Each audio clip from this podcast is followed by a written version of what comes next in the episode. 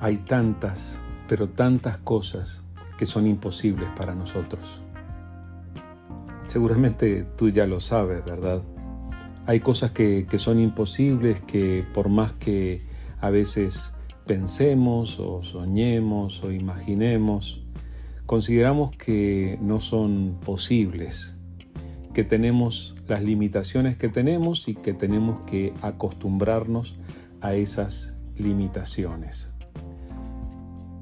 ¿Será que en alguna ocasión podríamos ver materializarse lo imposible en nuestras vidas? ¿Será que podría ocurrir que alguna vez ocurriera lo impensable?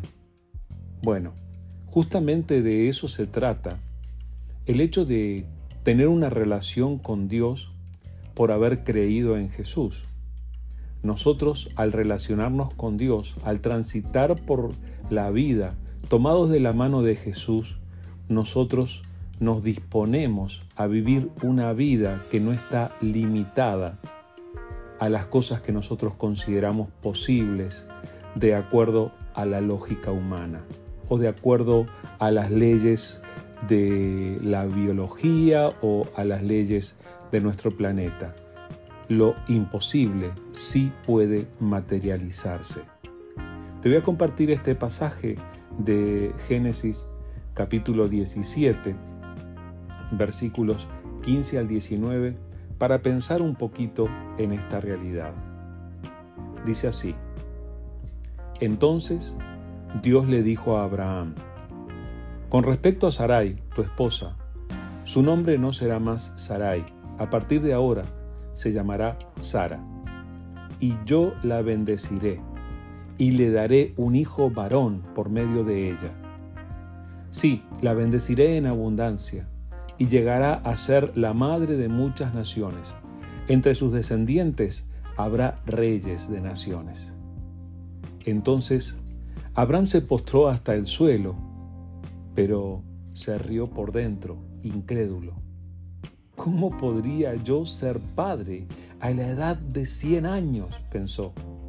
¿Y cómo podrá Sara tener un bebé a los 90 años? Así que Abraham le dijo a Dios, que Ismael viva bajo tu bendición especial. Pero Dios le respondió, no, Sara, tu esposa, te dará a luz un hijo. Le pondrás por nombre Isaac, y yo confirmaré mi pacto con él y con sus descendientes como pacto eterno. Una de las cosas que me encanta de la Biblia es que nos muestra sus personajes con todas sus fortalezas y también sus debilidades. A cada paso que leemos la Biblia encontramos que aquellos que han tratado con Dios no eran superhéroes, no eran personas sin defectos, sino que eran personas como tú y yo, que también muchas veces tenían sus fracasos, tenían sus errores, tenían sus dudas. Y este es el caso de Abraham en, esta historia. Eh, Abraham tenía una relación hermosa con Dios, escuchaba su voz, aprendía de él cada día y en este caso Dios le está hablando de su esposa y cómo él la bendecirá a Sara y cómo eh, así como Abraham, Abraham y Sara serían los antepasados de muchas naciones, de reyes.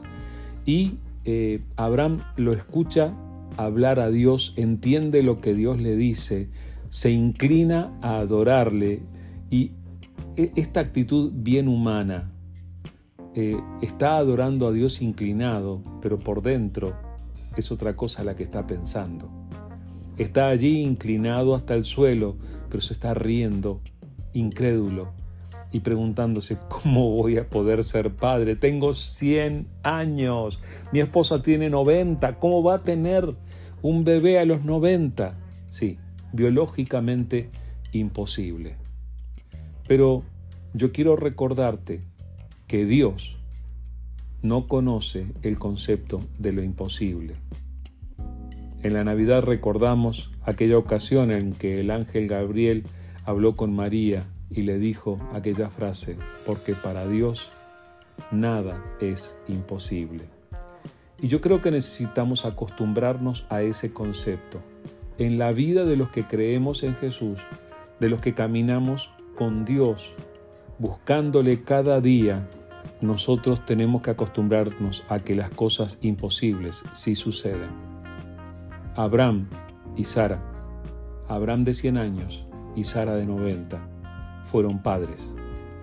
Dieron a luz a Isaac, el hijo prometido por Dios, y Dios confirmó su pacto por medio de él, y como dice aquí, un pacto eterno. De este Isaac, con el correr del tiempo, nacería Jesús.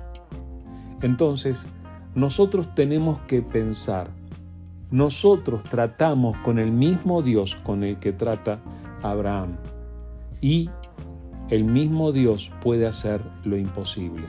Así que disponte a dejar que Dios, así como lo hizo con Abraham y con Sara, haga lo imposible en tu vida y confía en Él, porque Él sí puede.